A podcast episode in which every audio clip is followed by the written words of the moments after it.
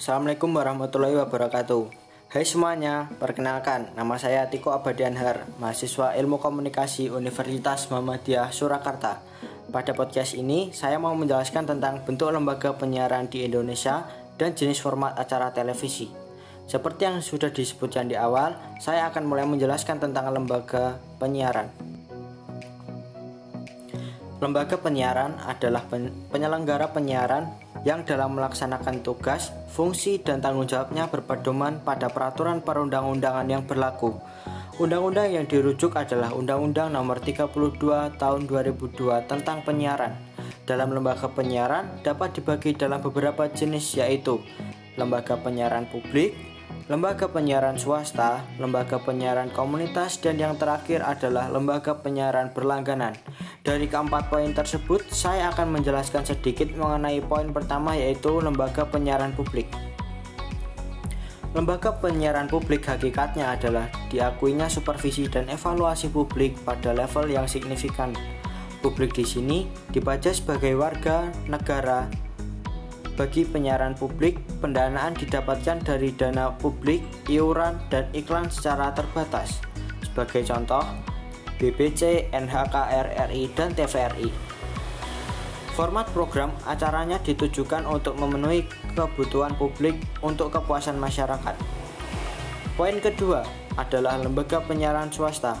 Lembaga penyiaran swasta adalah lembaga penyiaran yang menjalankan usaha penyiaran berdasarkan berdasarkan prinsip-prinsip komersial.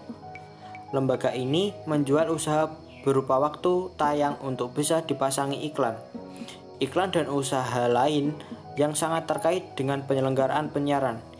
Iklan bisa dalam bentuk slot dan block blocking time. Poin ketiga yaitu lembaga penyiaran komunitas. Lembaga penyiaran komunitas adalah suatu lembaga yang didirikan oleh komunitas tertentu yang menjalankan aktivitas penyiaran secara independen atau netral, daya pancar rendah, jangkau wilayah yang terbatas, tidak komersil, serta melayani komunitas. Lembaga penyiaran komunitas tidak boleh komersil. Yang penting, penyiaran komunitas tidak boleh dimiliki atau berafiliasi dengan kelompok usaha yang mencari untung semata. Contohnya adalah Gerabak TV di Magelang dan radio komunitas yang tergabung dalam JRKI atau Jaringan Radio Komunitas Indonesia.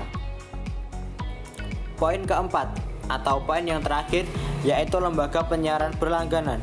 Lembaga penyiaran berlangganan yaitu lembaga penyiaran yang memancarluaskan atau menyalurkan materi siaran secara khusus kepada pelanggan melalui melalui radio, televisi, multimedia atau media informasi lainnya. Dalam memancarluaskan siarannya, lembaga penyiaran berlangganan dapat menggunakan satelit kabel atau melalui terestrial. Contohnya adalah MNC Sky Vision, UCTV, Mola TV, dan sebagainya. Nah, itu tadi adalah penjelasan tentang bentuk lembaga penyiaran. Dan selanjutnya, saya akan menjelaskan tentang format acara televisi. Menurut Morrison, untuk format acara televisi sebenarnya apa pun bisa dijadikan program untuk ditayangkan di televisi. Selama program itu menarik dan disukai halayak, dan semua tidak bertentangan dengan kesusilaan atau hukum dan peraturan yang berlaku. Berikut ini adalah format program televisi. Yang pertama, berita keras atau hard news, yaitu semua informasi yang penting dan menarik yang harus segera disajikan oleh media penyiaran karena sifatnya harus segera ditayangkan agar dapat diketahui khalayak secepatnya. 2. Future juga sering diasosia diasosiasikan dengan soft news. Future adalah program berita yang menampilkan berita-berita ringan. Contohnya adalah informasi tentang tempat makanan yang enak atau tempat liburan yang menarik. Pengertian menarik di sini adalah informasi yang lucu, unik, aneh, menimbulkan ke kekaguman dan sebagainya. 3. Infotainment Berisi informasi ringan seputar dunia selebritis, misalnya tentang profil selebritis. Pengertian selebritis di sini bukan hanya terbatas pada dunia hiburan, namun juga meliputi tokoh-tokoh dari dunia lain seperti tokoh olahraga, tokoh politik, dan sebagainya.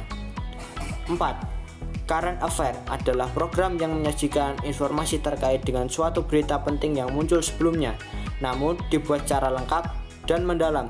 Cukup terikat dengan waktu. Batasannya bahwa selama isu yang dapat dibahas masih memperoleh perhatian khalayak, maka current affair dapat disajikan. Misalnya, program yang menyajikan cerita mengenai kehidupan masyarakat setelah ditimpa bencana alam dahsyat atau seperti gempa bumi atau tsunami. 5. Dokumenter adalah program informasi yang berisi rekaman yang bertujuan untuk pembelajaran dan pendidikan namun disajikan dengan menarik.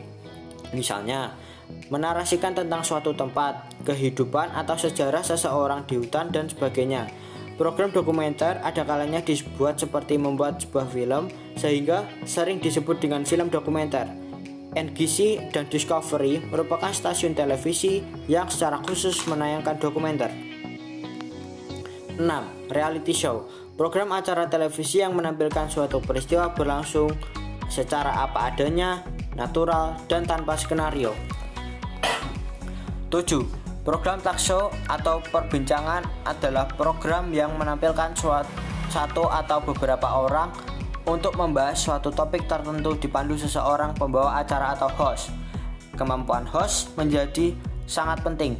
Mereka yang diundang adalah orang-orang berpengalaman langsung dengan peristiwa atau topik yang diperbincangkan atau mereka seorang ahli dalam masalah yang tengah dibahas.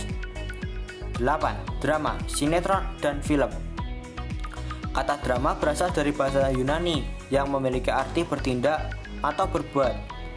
Program drama adalah pertunjukan atau show yang menyajikan cerita mengenai kehidupan atau karakter seseorang atau beberapa orang atau tokoh yang diperkenankan diperankan oleh pemain atau artis yang melibatkan konflik dan emosi. Drama terbagi dua, yaitu sinetron dan film. 9. Sinetron Di luar negeri lebih dikenal dengan sebutan opera sabun atau sub opera dan telenovela. Istilah sinetron hanya dikenal di Indonesia. Sinetron merupakan drama yang menyajikan cerita dari berbagai tokoh secara bersamaan. Masing-masing tokoh memiliki alur cerita mereka sendiri-sendiri tanpa harus dirangkum menjadi satu kesimpulan. Akhir cerita sinetron cenderung selalu terbuka dan sering kali tanpa penyesalan. Cerita cenderung dibuat berpanjang-panjang selama masih ada khalayak yang menyukainya.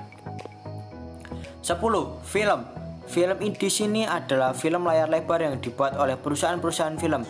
Karena tujuan pembuatannya adalah untuk layar lebar atau teater, maka biasanya film baru bisa ditayangkan di televisi setelah terlebih dahulu dipertunjukkan di bioskop.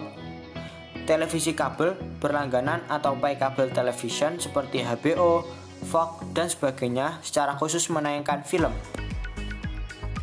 11. Game Show suatu bentuk atau program yang melibatkan sejumlah orang baik secara individu ataupun kelompok atau tim yang saling bersaing untuk mendapatkan sesuatu, menjawab pertanyaan, dan atau memenangkan suatu bentuk permainan terdiri dari quiz show, permainan ketangkasan, dan kadang juga dikemas dengan pendek pendekatan reality show.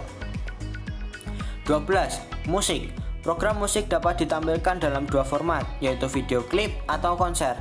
Program musik ini dapat dilakukan di lapangan outdoor ataupun di dalam studio atau indoor. Program musik ini di televisi ditentukan dengan kemampuan artis yang menarik halayak, tidak saja dari kualitas suara, tetapi juga berdasarkan bagaimana mengemas penampilan agar menjadi menarik. Sebagai contoh, MTV adalah stasiun televisi musik pertama di dunia dan video klip pertama kali On Air adalah video klip berjudul Kyle the Radio Star dari The Buggles. Sebuah band beraliran new wave menjadi proklamasi MTV. 13. Pertunjukan. Pertunjukan adalah program yang menampilkan kemampuan seseorang atau beberapa orang pada suatu lokasi baik di studio ataupun di luar studio. Di dalam ruangan ataupun di luar ruangan.